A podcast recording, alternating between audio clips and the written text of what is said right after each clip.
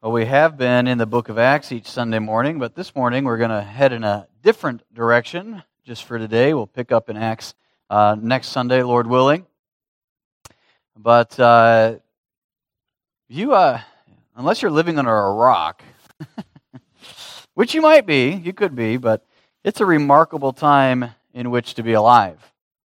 Uh, history is being made so quickly right now. I, I kind of feel like we're on the edge of a, of a new era. There's so many things happening on the world stage. There's enough happening in our own country, but there's even more going on around the world. And, and uh, it just boggles the mind when you start to just get a grasp of what, what's happening out there and how history is changing right before our eyes. And we can kind of get encumbered by all that, uh, by the onslaught of events, uh, trying to process all of those things and especially as Christians in, in light of the return of Christ. How do we process all of this information and the things that are going on and start to wonder, well, what's life going to be like in the future, you know, and, and, and what does this mean for churches in the future and, and so on and, and so forth. And, and I was just reminded of Matthew chapter 5.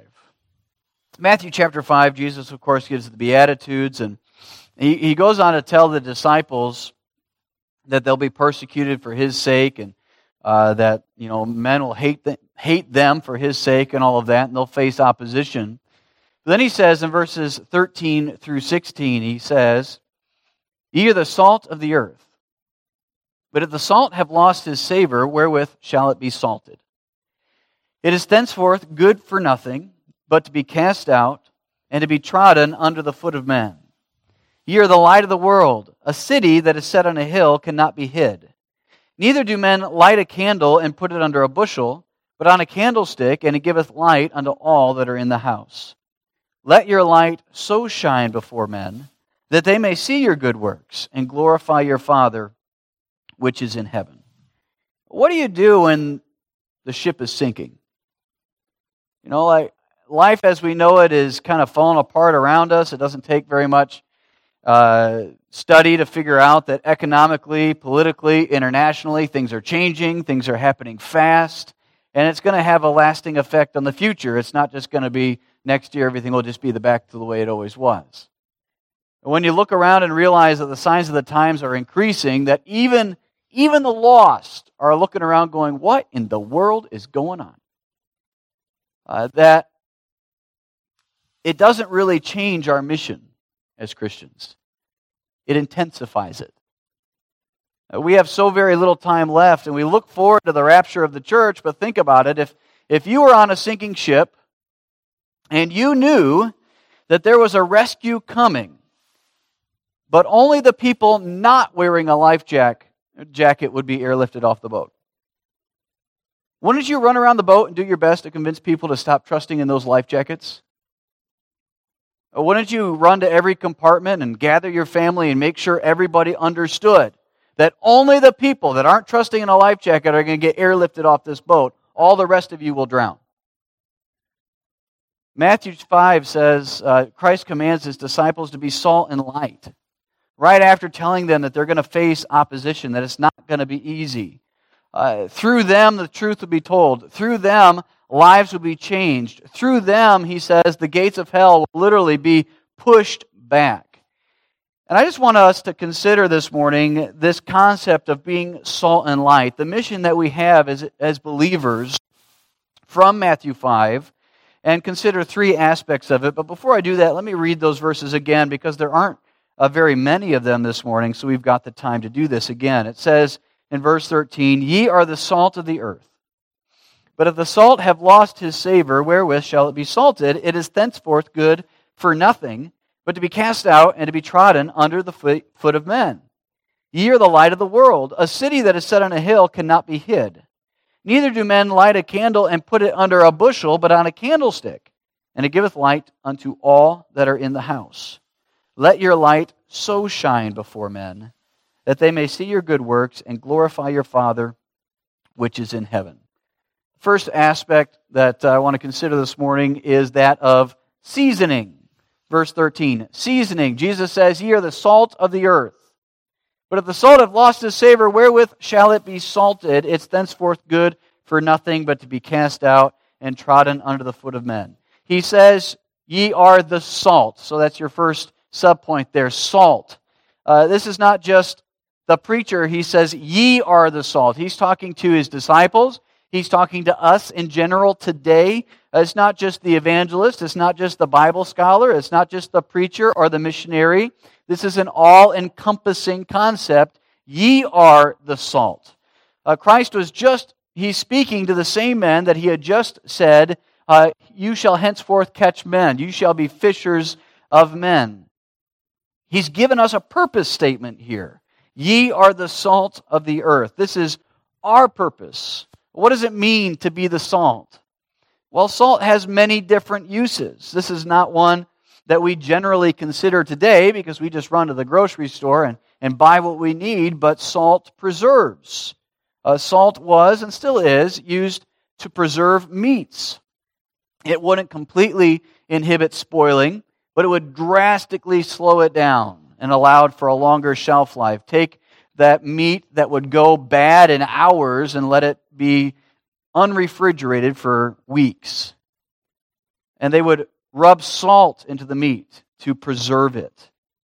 Uh, the Christian influence is necessary to stem corruption and wickedness in the world. We're to live our lives in such a way that those around us uh, see that life, see that testimony, and it illuminates uh, their immorality and their sin, and it slows it down. We're to be the pres- preserving agent in our society. We're to be uh, drastically different, set apart, so that we can preserve. We also uh, fi- discover, and you know this one, salt enhances flavor. It enhances flavor. And Christianity takes the blandness of life and adds so much depth and flavor to it. It brings purpose and hope. I don't know about you, but it wasn't until uh, I knew Christ that I realized that my life really mattered. And that through Christ I can have a purpose. Uh, that, that through Christ and through what the Bible teaches us, we're not a, a product of chance.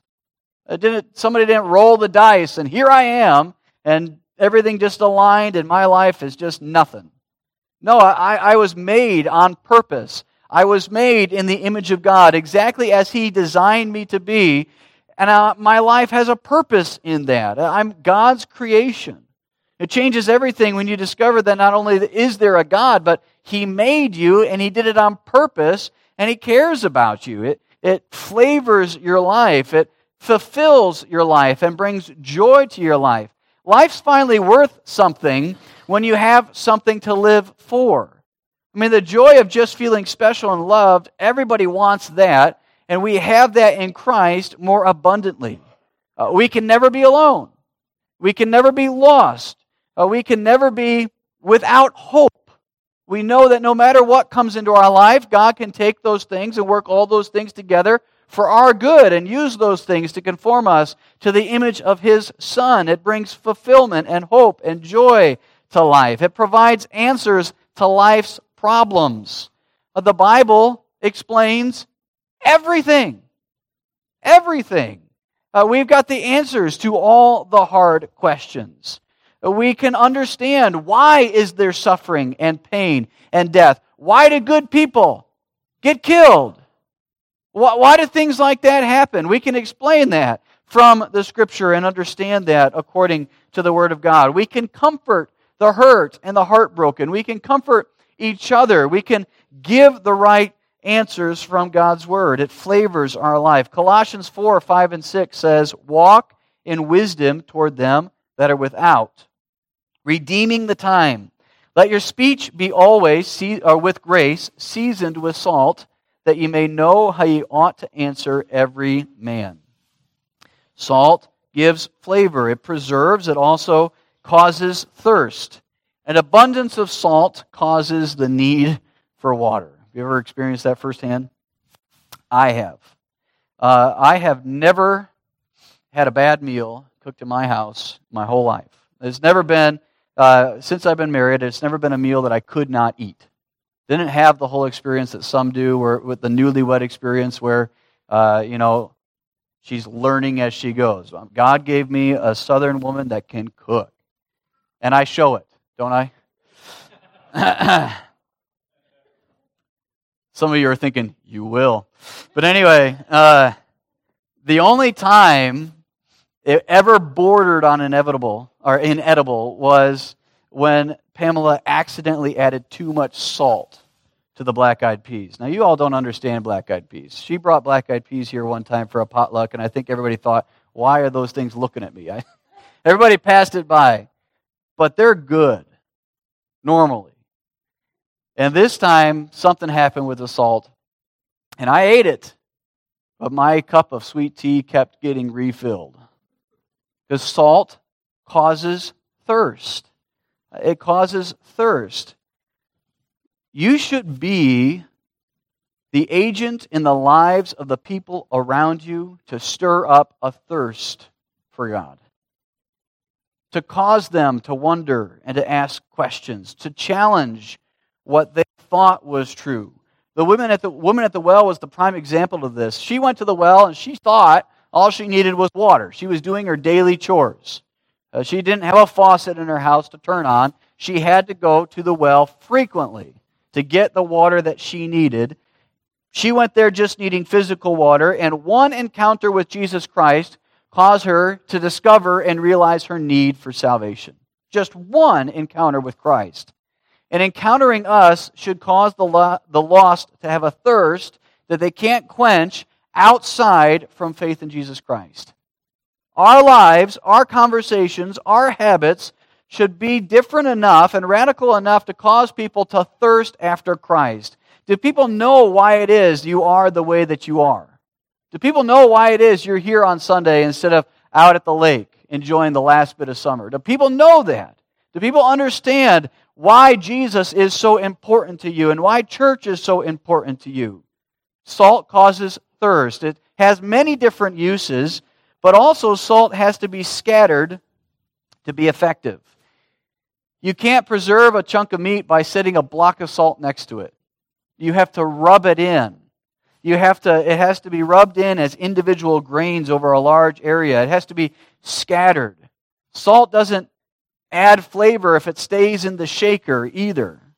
For Christianity to be, to be an effective salt, we have to get out there and season the world around us individually. We have to scatter the gospel. And salt is supposed to be salty. Jesus says that salt that's lost its savor is worthless. If it's not salty, what's it good for? Uh, unsavory food, bland food, can be cured by salt. What can cure bland salt? Nothing. There, there has to be a distinction between the Christian and the world, or we've lost our saltiness.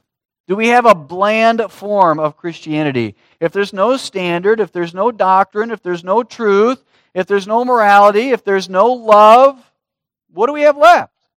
If there's no message, our faith is supposed to be the obvious feature that affects every aspect of our life. Is your relationship with Jesus Christ that fundamental to your everyday life that it literally affects everything you do, every decision you make, affected by your faith in Christ? How much flavor are you adding to your sphere of influence? And the Christian who lacks his saltiness, Jesus says, will be walked on, trodden under by the feet of men, walked on by society. Those of you that have been to my house know that I live on a dirt road and things can get kind of dusty because of that. One year, the dust was so bad from the road that, I mean, every time a truck went by on our road, you could just sit in the backyard and watch the cloud come across.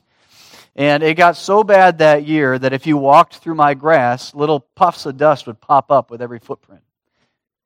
And it's not that bad this year because they do try to prevent that. To, to, to prevent that, the county comes by with trucks and they spray a brine on the road that soaks deep down into the surface, several inches deep, and that brine draws moisture out of the air continually to keep the surface of the road perpetually damp and keep it from getting dusty. We still throw salt in the road today, and I drive on it every day without even thinking about it. I don't notice it. Is that really the legacy you want to leave for Christ? To be a roadbed Christian? Unnoticed? A walkway? A doormat? Having no impact at all? Lost its savor and trodden under the feet of men? Just blending in, no impact, making no difference. Not only must we be the seasoning, the salt to the world around us, Jesus also says we should be shining as a light. He gives the illustration of salt, then he says you should be shining. He says in verse 14, Ye are the light of the world. A city that is set on a hill cannot be hid, neither do men light a candle and put it under a bushel, but on a candlestick, and it giveth light unto all that are in the house. Let your light so shine before men that they may see your good works and glorify your Father which is in heaven. What does light do? Jesus uses the picture of a light. He already talked about salt. Well, the first thing, light is illuminating. Light reveals things in the darkness. Light reveals things in the darkness. We should be illuminating the world around us, sharing truth with the world around us. Light allows us to function in the darkness. If you're a night owl, you probably wouldn't be if we didn't have electricity. If light was harder to come by, it'd be difficult to be a night owl. The truth that we hold on to helps us navigate and function in the darkness of the world. If you don't have lights in your home, you can't really function at night. If you don't have the light of the truth of God's word, you don't know how to navigate and function in this world. Thy word is a light unto my feet and a lamp unto my path. Oftentimes, it's our attitude in the toughest and darkest times of our life that shines the brightest to the lost around us. How in the world can you cope with what you're going through right now and still have a smile on your face? How in the world are you dealing with this situation the way you are? That's the kind of questions you get from the lost world. They can't understand that. They don't they can't compute. How you just lost somebody dear to you and yet it doesn't seem to have affected your attitude or your outlook at all. You're not in despair. You're not uh, overly discouraged. You're just the same all the time, consistent. How in the world? Because we have the light of the gospel. Light reveals danger, reveals danger. We find safety and comfort in the revealing power of light. Uh, I appreciate high beams when I head home at night. It's the time of year when you just never know what's going to hop out of the cornfield. I appreciate high beams because the flashes of the retinas of those deer give them away in time for me to see the danger. Light reveals danger. Like a lighthouse on a rocky shoal, the light of our faith warns others of the penalty of sin and its danger. We're to be those lighthouses.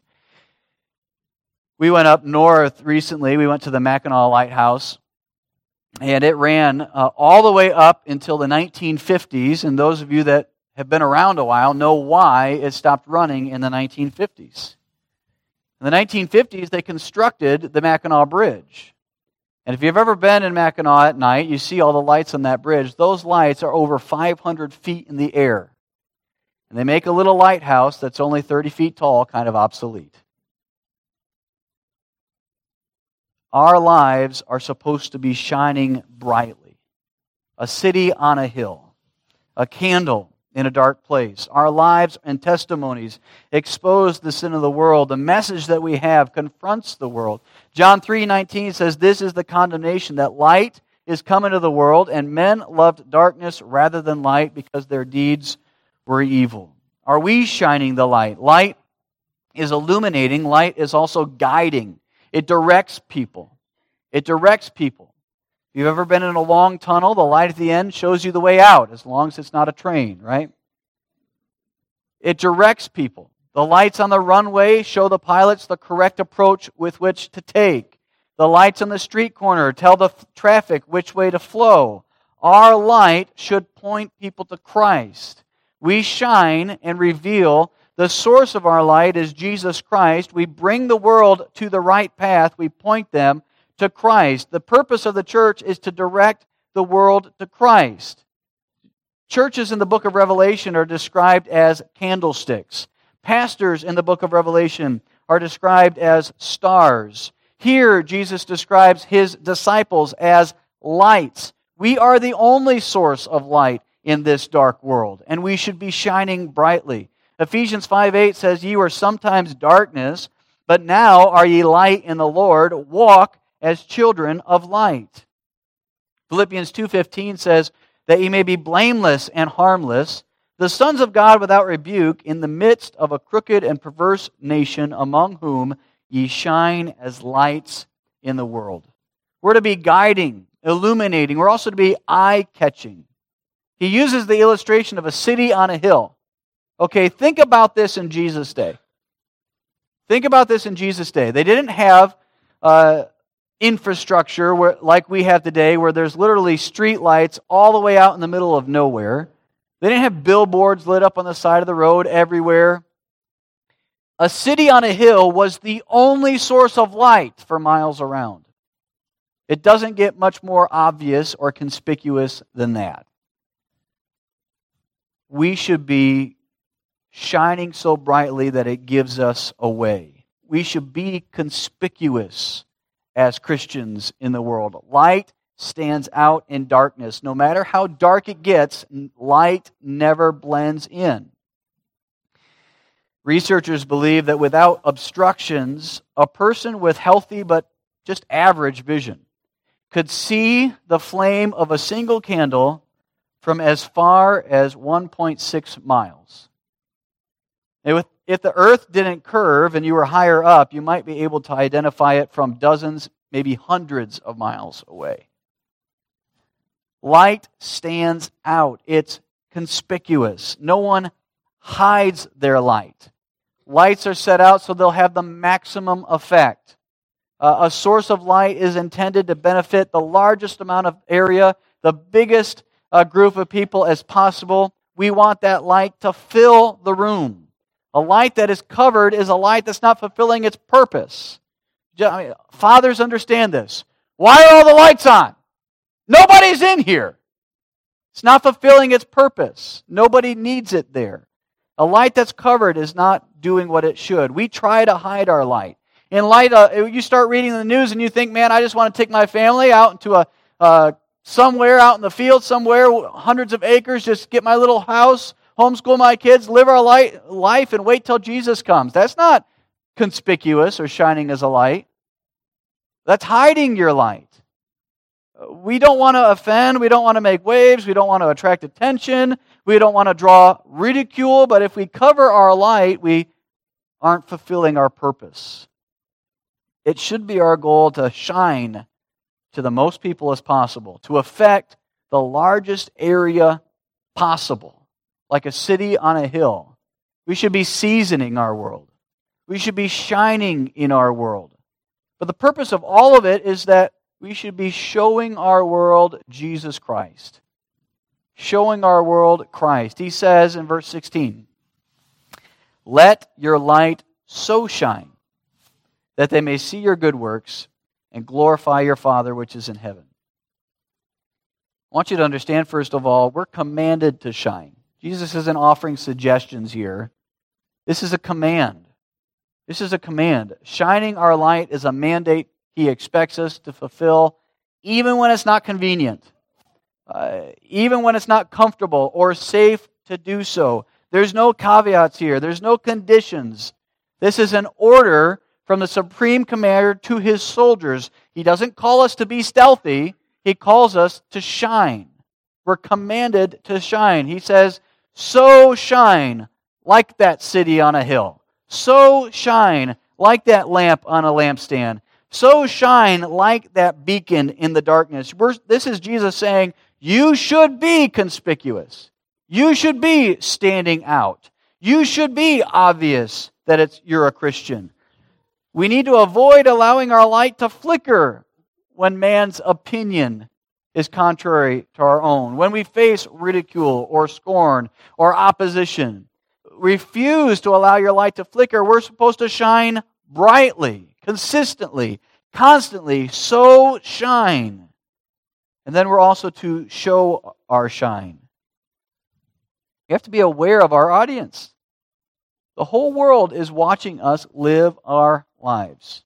They want to see if Christianity or what we claim is just another empty religion or if there's really something to it. 1 Peter 2:12 says having your conversation honest among the Gentiles that whereas they speak against you as evildoers they may by your good works which they shall behold glorify God in the day of visitation. Does your life confirm your message? Does your life confirm your message? You may have heard me tell this story before. But at the 100th anniversary of the arrival of missionaries in Zaire, Christians gathered to celebrate from that part of Zaire that was once called the Belgian Congo. At the end of the celebration, a very old man got up to speak. He said he had a story to tell that no other man still alive knew. And he explained that when the first white missionaries came, his people didn't know whether uh, to believe them or not, to believe this message they were preaching or not. So they came up with a plan to slowly and secretly poison the missionaries and watch them die. And one by one, children and adults became ill, died, and were buried. And it was when his people saw how they died that they decided to believe their message. The missionaries had no idea what was happening. They had no idea why they were getting sick. They didn't know they were being poisoned. They didn't know why they were dying one by one. But their faithfulness to the Lord convinced the people that they were ministering to that their, their message was true. Their death confirmed their message, their life confirmed their message. Does yours? And then understand that the source of your shine, the source of your shine, we're to live in such a way that our lives bring glory to God. Okay, that's the key difference. That's the key difference between biblical Christianity and any other religion, because any other religion or cult lives to make yourself something, to better yourself, to clean up yourself, to climb up a ladder yourself. Our lives as Christians are we're to do all to please our Lord and Savior to bring glory to God. It's not us, it's Him. They not only see the light in our life, they should see the source of that life, uh, that light. It's Jesus Christ. 1 Peter 4 7 says, But the end of all things is at hand. I read that and thought, man, how much closer is it now? was at hand then, how close are we now? Be therefore sober and watch unto prayer. And above all things, have fervent charity among yourselves, for charity shall cover the multitude of sins. Use hospitality one to another without grudging. As every man hath received the, the gift, even so minister the same one to another, as good stewards of the manifold grace of God. If any man speak, let him speak as the oracles of God. If any man minister, let him do it as of the ability which God giveth that God in all things may be glorified through Jesus Christ, to whom be praise and dominion forever and ever. Amen. Everything we do, no matter what we no matter what that is, we do it for Christ. So that we're consistently, constantly pointing men to Jesus Christ. You know, Christians were called Christians because they resembled Christ. We're not the solution. Uh, we're not the answer. We're not perfect. We don't have it all together, but Christ, our Savior and our Lord, is the answer that men need. He is perfect. He does have all the answers. He can provide everything they ever need. They need to understand the source, and you need to know Him well yourself. And then there's the reason to shine that all men might glorify the Father. This desire should drive us. We want to see people come to Christ. We want to see people come to Christ. It's the reason we're here. That's why there's a church. Christ said, Go ye into all the world and preach the gospel unto every creature. This is God's purpose, that we should go and spread his message. Philippians 2:15 says that we should be blameless and harmless, the sons of God without rebuke, in the midst of a crooked and perverse nation in the world. What, what should it do when you're keeping your finger on the pulse of the world and you're seeing all these things happening. And you're wondering what's coming next. And, and, and it just seems like, boy, it just seems like things are falling into place and getting scarier all the time. And it getting, the world is getting more wicked. And, and, and radicals are getting more radical. And, and on and on and on it goes. Should drive you to consider are you making any difference at all?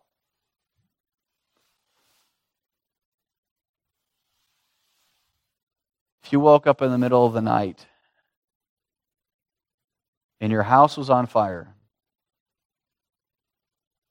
you'd run around searching every room. For crying out loud, many of you would look for your cats and your dogs, let alone your children and family members. Christians, if you look around and you think, this world is on fire, it's going nuts. It's not the time to just, even so, come Lord Jesus. We're thankful for the comfort and the hope that that brings. I hope that you can have that confidence.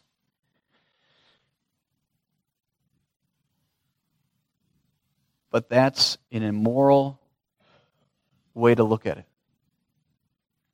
We, we would despise a man that did nothing to save his family, that did nothing to help those that were in need and just got himself out clean. And yet, do we do the same thing as Christians? There are so many things that I could share with you that would make you realize wow, we are literally one step, one step away from everything in the book of Revelation being possible. Everything. And as Christians, we understand that nothing prevents Christ from calling us home right now, today. As just human beings, we understand that we're not guaranteed one more minute. This week, that little uh, one year old boy that just passed away in his sleep. It's his birthday this week. Wasn't guaranteed one more minute. We could tell story after story of peers, my peers, that are with the Lord. And I'm only 35. Not one more minute. If we were given warning, if Christ said, listen, tomorrow's the day, what would we do? Pick up the phone, get in the car, get some things right? We don't have any warning. All we have is looking at the world around us and realize he literally could be back any second. And the ship is sinking Are we being salt and light? Are we giving people any hope, any reason to trust Christ? Because the reality is this as wonderful as it is that we have the hope of heaven and an eternity with Jesus Christ, it's a two edged sword because the minute He calls me home, I'm out of opportunities. Can't pick up the phone on my way up and say, but, but wait, let me call so and so. The minute he calls us home, everyone else in our life is out of opportunities. We, don't, we can't reach them ever again. And if you don't know Christ, if you see him when he comes back, you'll see him as judge. And at that point, There'll be no second chances. Is there a lack of urgency in your life up until this point? I'm preaching to myself. How much time do you suppose we have left until Jesus calls us home? I mean, even lost people are looking around going, What in the world is wrong with the world? What in the world is going on? Uh, how much time? Doesn't it seem Think about it like this, okay? Doesn't it seem like we are drastically closer to that day than we were in 2019? Two years ago. Doesn't it seem we are drastically closer in just two years? I need to do more. We need to do more. A city that's on a hill cannot be hid. Are you reaching out to those around you with the gospel? Are you making any impact at all? Are you using these opportunities to talk to other people about Jesus Christ? Uh, are you giving to the church, to the missions fund, and supporting the work of the ministry so that with the time we have left, we can reach these other places? Are you praying that God would use this church to reach people He's called us to reach? That the, the postcards that go out, that the tracts that we give out would have an impact because there's so very little time left to make a difference for Christ. We need to be a people of persistent, passionate, serious prayer. Think about the early church. They existed in Rome, a corrupt and wicked society. If you study Rome, you would be appalled. It was nasty. They had far less resources available to them than we do today. And yet, the Lord added daily to the church such as should be saved. And they were accused in Acts chapter 17 of turning the world upside down just by sharing the message of the gospel. We've got the same message, we serve the same Savior. What's slowing us down? How much impact are we really having on the people around us? You can just ask yourself one question Am I salty? Am I shining like a light? Am I making an impact in the world around me for Jesus Christ? Because Christ said, So shine. To shine forth as a light in this world so that people see it. There may come a day, closer than we think, that we'll have to choose between being an obvious Christian or staying alive or feeding our families. Who knows? But Christ doesn't make any caveats for that. He says, So shine. So shine. Are you shining now? Are you making an impact now? How much time do you really think you have left? Are you sure now, today, that if, if today were the end of the world, if you know exactly what's next for you. How much time do you have left? I don't know. I don't know. It is possible. Things could go back and be better and everything could be the way it was. It's possible. It's not likely, but it's possible. But as we see these things happening, how much time do you think we really have left? Do you think we're closer now than we were two years ago? Do you think it's more urgent now than ever? And has it changed your approach at all?